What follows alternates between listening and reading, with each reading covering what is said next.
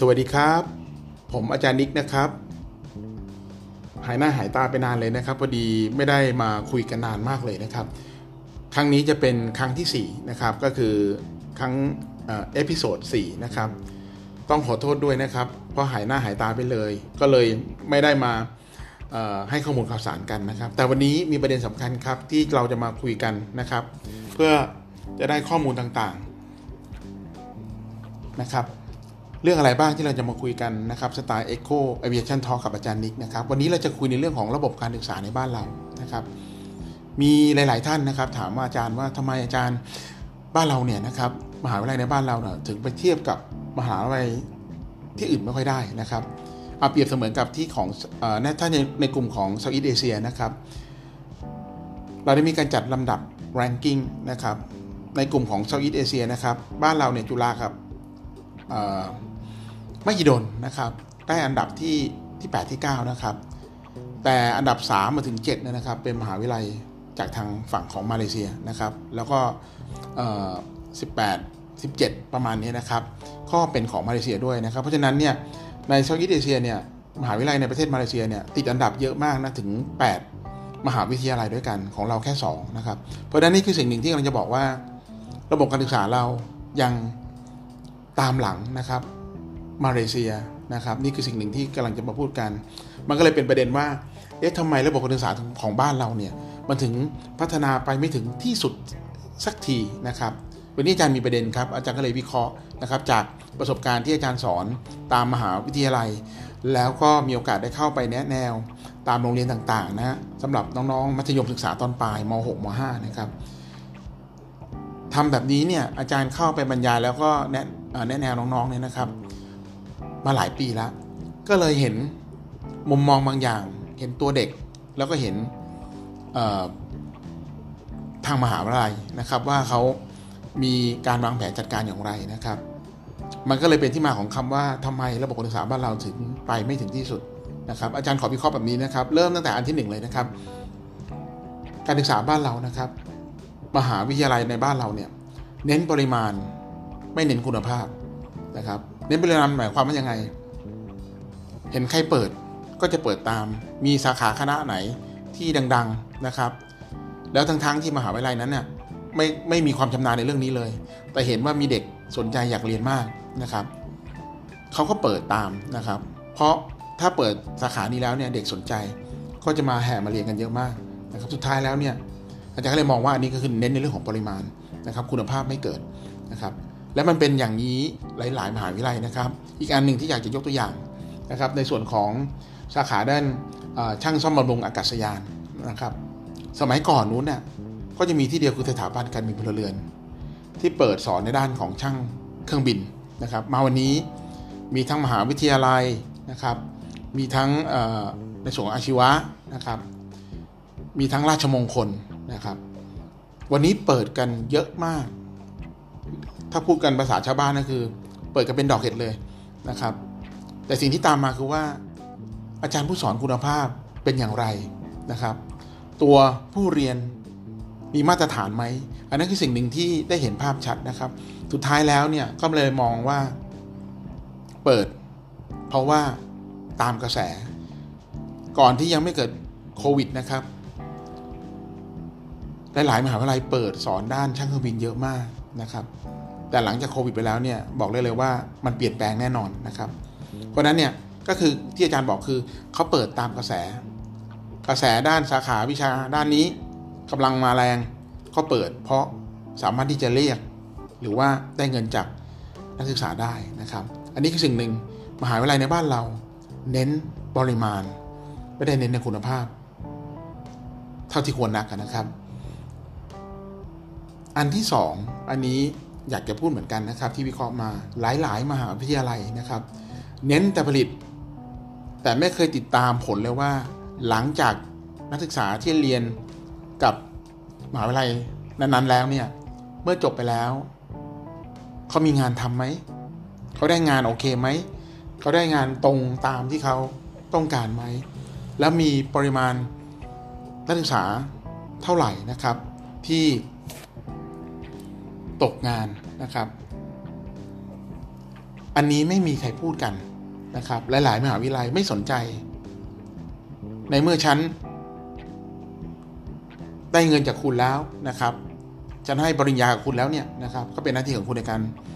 ในการที่จะไปหางานนะครับ แต่สิ่งนี้อยากจะบอกนะครับ ถ้าเป็นที่มหาวิทยาลัยอย่างมหาวิทยาลัยกัวลาลัมเปอร์นะครับที่มาเลเซียนะครับเขาจะมีในส่วนของ alumni นะครับก็คือศิษย์เก่านะครับก็จะช่วยกันนะครับแม้กระทั่งในมหาวิทยาลัยที่ของกัวลาลัมเปอร์ด้วยนะครับเวลาเด็กจบไปแล้วเนี่ยทางมหาวิทยาลัยจะคอยติดตามเด็กนะครับว่าเปอร์เซ็นต์เด็กได้งานมีกี่เปอร์เซ็นต์นะครับแล้วก็สาขานี้เด็กเรียนจบไปแล้วได้งานกี่เปอร์เซ็นต์อันนี้เป็นสิ่งที่ถูกต้องนะครับเขาติดตามเด็กนะครับแล้วมีงานอะไรเปิด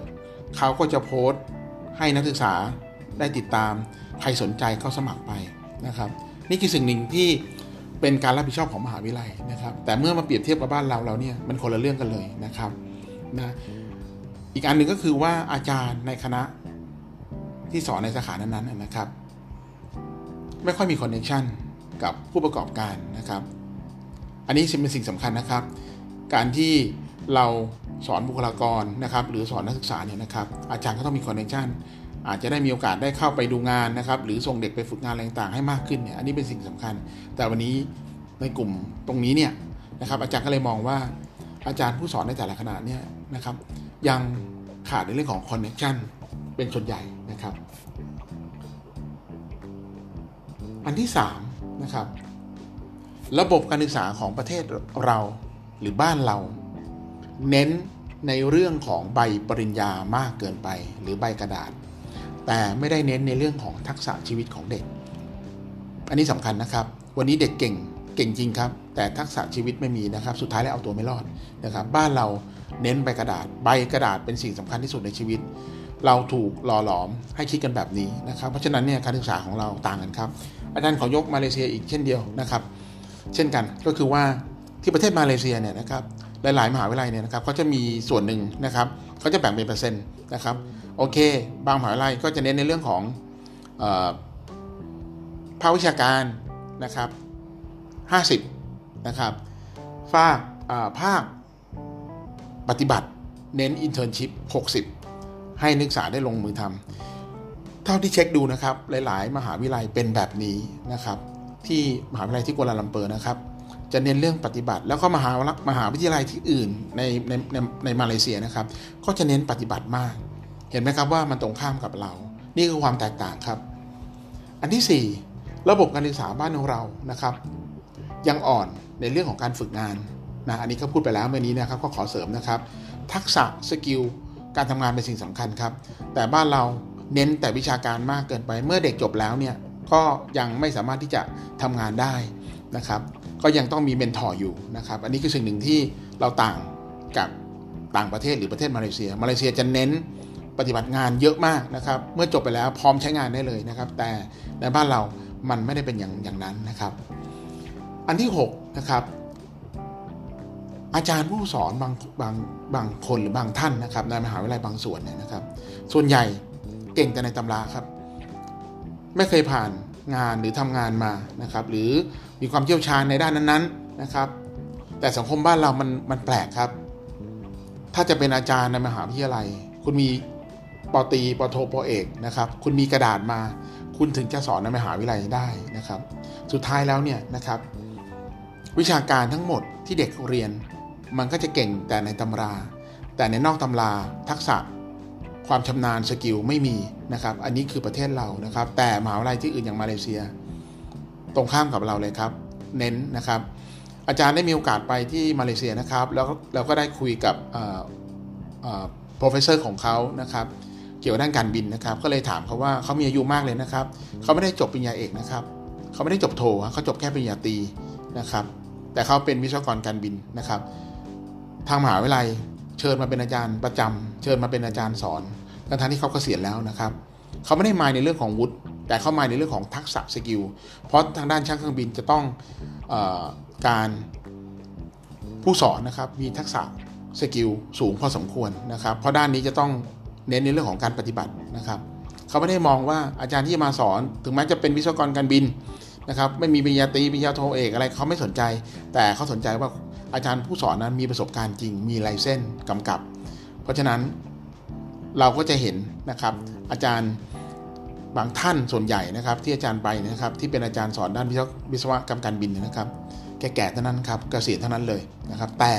ประสบการณ์ขั้นเทพนะครับ อันนี้แหละซึ่งมันต่างกับบ้านเราที่อาจารย์วิเคราะห์นะครับ อันที่6นะครับภาพรวมทั้งอาจารย์นะครับ และนักศึกษา ในเรื่องของการใช้ภาษาอังกฤษในบ้านเราถือว่ายังต่ำมากนะครับ ยังไม่สามารถที่จะสื่อสารการใช้ภาษาอังกฤษได้ดีเท่าที่ควร อันนี้เป็นปัญหาใหญ่ในประเทศไทยนะครับ รู้ทั้งรู้นะครับว่าภาษาอังกฤษสำคัญ แต่ก็ไม่ค่อยมีใครพัฒนาในเรื่องตรงนี้นะครับ สุดท้ายแล้วนะครับ เราก็สื่อสารไม่ได้นะครับ อันนี้เป็นประเด็นสำคัญเลยนะครับ ที่เรายังตามหลังอยู่นะครับ อันที่8นะครับอาจารย์ได้มีโอกาสเข้าไปแนะแนวตามโรงเรียนมัธยมม .5 ม .6 ต่างๆนะครับสิ่งที่เห็นคือเด็กในบ้านเราเนี่ยนะครับ จะรู้อย่างเดียวก็คือว่าต้องการจะเรียนสายวิทย์คณิตส่วนใหญ่ แล้วก็รู้อย่างเดียวว่าเรียนวิทย์ต้องไปเป็นหมอและวิศวะนะครับ อันนี้คือสิ่งหนึ่งที่กำลังเห็นว่าบ้านเรานะครับ เด็กนักเรียนในบ้านเรายังมีมุมมองแบบเดิมๆนะครับ ยังเชื่อค่านิยมแบบเดิมๆ ทั้งๆทที่โลกมันเปลี่ยนไปแล้วนะครับ นี่คือสิ่งหนึ่งที่มันเป็น culture นะครับ หรือเป็นคอนเซปที่เด็กไทยยังคิดแค่อาชีพหมอกับวิศวะเท่านั้นนะครับ จริงๆแล้วมันมีอีกหลากหลายอาชีพที่เรียนแล้วมันน่าสนใจ แล้วอาจจะดีกว่าหมอหรือวิศวะก็ได้นะครับ แต่เด็กไทยไม่เข้าใจครับ รู้อย่างเดียวว่าถ้าเรียนหมอวิศวะให้คนจบแล้วมีคนนับหน้าถือตานะครับ นี่คือเรียนแบบ เขาเรียกอะไรล่ะ เรียนแบบแคร์ความรู้สึกข้างนอก แต่ไม่ได้เรียนแบบแคร์ความรู้สึกของตัวเองว่าตัวเองชอบอะไรนะครับ อันนี้คือสิ่งหนึ่งที่เป็นปัญหาที่พบเจอนะครับผมอันที่ 9 ครับ มหาวิทยาลัยเนี่ยนะครับ บางครั้งเนี่ยรู้นะครับว่าสาขาที่ตัวเองเปิดสอนเนี่ยมันล้าหลังแล้วแต่ก็ยังเปิดสอนอยู่ เพราะว่ามีเครื่องแบบสวยๆนะครับ แล้วก็จับทางเด็กได้ว่าเด็กเนี่ยชอบเครื่องแบบต่างๆ ชอบเครื่องแบบสวยๆนะครับ เขาไม่รู้หรอกครับเขาไม่ได้วิเคราะห์หรอกครับว่า ถ้าเขาจบแล้วเขาจะได้งานหรือเปล่า หรือจะมีงานทํำไหมนะครับมหาวิทยาลัยก็ไม่สนใจนะครับ อาจารย์ก็ขอพูดอย่างนี้เลยนะครับ ก็คือหลอกเด็กไปวันๆนะครับ ถ้าเด็กคนไหนคิดวิเคราะห์ไม่เป็นก็จะลำบากครับ ก็จะไปเรียนในสาขาที่มันล้าหลังแล้วนะครับ สุดท้ายแล้วเนี่ยนะครับเขาเป็นภาระของอประเทศนะครับ แล้วก็เป็นภาระของสังคมก็คือ เรียนจบไปแล้วก็ไม่มีงานทำตกงานนะครับ อันนี้คือสิ่งหนึ่งที่อยากจะบอกเลยว่า มันเป็นอย่างนี้จริง ๆ แล้วก็หลาย ๆ มหาวิทยาลัยใช้รูปแบบ การจับเด็กในลักษณะแบบนี้นะครับ อันที่ 10 ครับ อันนี้เป็นสิ่งสำคัญครับ มหาวิทยาลัยในบ้านเรานะครับ เปิดกันเป็นดอกเก็ดนะครับเขาเรียกว่าไม่มีอัตลักษณ์ของตัวเองนะครับ มหาวิทยาลัยในบ้านเรา ไม่เน้นเฉพาะทาง ตัวเองถนัดด้านไหน สอนด้านนั้นนะครับ แต่วันนี้เปิดกันจับฉายเลยครับ เปิดกันทุกที่นะครับ ไอ้นี่เปิดได้ฉันก็จะเปิดได้นะครับอะไรต่างๆแบบนี้นะครับ อาจารย์ถึงบอกว่ามหาวิทยาลัยในบ้านเราไม่มีอัตลักษณ์ของตัวเอง เก่งตรงไหนนะครับ ก็ต้องพัฒนาในส่วนนั้นนะครับ แต่วันนี้เปิดหลายสาขาเลยไม่รู้ว่าตัวเองเด่นด้านไหนนะครับ แต่ถ้าที่มาเลเซีย มหาวิทยาลัยในที่มาเลเซียไม่เหมือนบ้านเราครับ ถ้าถนัดการบิน ก็ต้องเป็นมหาวิทยาลัยกัวลาลัมเปอร์ ซึ่งถือว่าเป็นอันดับหนึ่งของมาเลเซีย แต่ถ้าจะเป็นด้านปิโตรเลียม ก็เป็นมหาวิทยาลัยของทางปิโตรนาสนะครับหรือของ UCSS นะครับที่เขาจะเปิดด้านนี้ คือถ้าจบด้านนี้มาด้านปิโตรเลียมมานะครับรู้เลยว่าต้องไปเรียนที่ที่มหาวิทยาลัยไหนของมาเลเซียนะครับถ้าจะเป็นในเรื่องของรถไฟนะครับก็ที่ U of กัวลาลัมเปอร์อะไรต่างๆเนี่ยนะครับ นี่คืออัตลักษณ์ มหาวิทยาลัยของเขาไม่ได้เปิดมั่วซั่วเหมือนบ้านเรานะครับนี่คือสิ่งหนึ่งแล้วก็มีจำนวนน้อยนะครับ ก็จะมีอยู่แค่ประมาณ1มหาวิทยาลัยหรือสมหาวิทยาลัยเท่านั้นนะครับที่จะเปิดเหมือนกันนะครับ ไม่เหมือนบ้านเราคือเป็น 10 20มหาวิทยาลัยเปิดได้กันหมดเลย นี่คือความต่างนะครับ อันที่ 11 ครับ วันนี้อาจารย์ผู้สอนนักเรียนหรือว่าอาจารย์มหาวิทยาลัยนะครับ ไม่ค่อยมีเวลาหรอกครับ อันที่นี้หมายความว่าไม่ค่อยมีเวลาให้เด็กครับ อาจารย์เน้นอะไรครับตำแหน่งงานนะครับ เพื่อตัวเองนะสุดท้ายไม่มีเวลาพัฒนาตัวเด็กนะครับ อันนี้เป็นสิ่งสำคัญครับมันเลยเป็นปัญหาว่าอาจารย์ก็อยากได้ตำแหน่ง สุดท้ายแล้วไม่ได้มีเวลาเอาใจใส่หรือพัฒนาตัวเด็กนะครับ อันนี้คือสิ่งหนึ่งที่ที่อาจารย์มองและเห็นได้ชัดนะครับ อันที่ 12 ครับ ระบบการศึกษาบ้านเรานะครับ ไม่เปลี่ยนนะครับ ยังเน้นการสอนแบบเดิมๆนะครับ เชื่อไหมครับว่ามีด็อกเตอร์เยอะมากเลยในบ้านเรานะครับทางด้านการศึกษาไปดูงานต่างประเทศกันเยอะมากนะครับ แต่สุดท้ายแล้วเนี่ยกลับมาประเทศไทยก็ยังเหมือนเดิม ไม่มีอะไรพัฒนาขึ้น เพราะฉะนั้นคำถามถามว่าไปดูงานเพื่ออะไร ได้มีความรู้อะไรกลับมาใหม่ๆไหมแต่วันนี้ไม่มีครับทุกอย่างเหมือนเดิมนะครับ อีกอันหนึ่งนะครับ ในยุคนี้อันที่ 13 นะครับ อาจารย์ในยุคนี้นะครับ ต้องเร่งต้องเข้าใจในเรื่องของระบบ IT นะครับแอปพลิเคชันต่างๆ แต่วันนี้เท่าที่ดูก็คืออาจารย์ส่วนใหญ่จะอ่อนในเรื่องของ IT นะครับอันนี้คือสิ่งหนึ่งที่จะต้องพัฒนานะครับ สุดท้ายนะครับเขาบอกเลยครับว่าทำไมการศึกษาของบ้านเราถึงไม่พัฒนาไปได้ถึงในจุดที่สุดขีดนะครับ ผู้บริหารมหาวิทยาลัย บางคนนะครับ อันนี้ผมไม่ยกตัวอย่างเออผมเอาผมขอยกตัวอย่างแล้วกัน แต่ผมไม่เอ่ยชื่อนะครับ อยากเข้ามาเป็นในตำแหน่งตำแหน่งหนึ่งแล้วมีโครงการใหญ่ ๆ เกิดขึ้นนะครับ สุดท้ายก็อยากจะเป็นผู้ดูแลโครงการต่างๆนะครับ เพื่อจะมากินกันนะครับ และนี่เป็นเรื่องจริงครับ เวลามีโครงการใหญ่ ๆนะครับ ดีๆสำหรับเด็กนะครับ ก็จากจะก็จะมีอาจารย์พวกผู้ใหญ่นะครับ หลายๆหลายๆคนเนี่ยนะครับ อยากเข้ามาดูแลโครงการนี้เพื่อจะมากินมาช่อโกงกันนะครับและนี่มันเป็นเรื่องจริงครับ ผมบอกเลยว่าเป็นเรื่องจริงแล้วก็เป็นปัญหาใหญ่มากนะครับ มีครับมีบางสถาบันนะครับ กินกันไม่รู้ไม่สนใจอะไรใหญ่ดีเลยเลยนะครับ สุดท้ายแล้วเนี่ยนะครับ กรรมมาตกที่เด็ก เด็กไม่ได้มีคุณภาพอะไรเลยนะครับ เพราะว่าผู้ใหญ่อยากเข้ามามีตำแหน่ง มากอบมาโกย อยากไม่ได้เงิน มาหาทางซิกแซกเพื่อจะโกงกินนะครับ ในโครงการต่างๆ อันนี้คือสิ่งหนึ่งที่อยากจะบอกว่าเป็นปัญหาใหญ่มากนะครับ แล้วอาจารย์ก็ได้พบเจอด้วย แต่ก็ไม่ขอเอ่ยชื่อนะครับ ว่าสถาบันใด แต่คิดว่า ถ้าเป็นแบบนี้แย่มากๆจริงๆครับนะครับ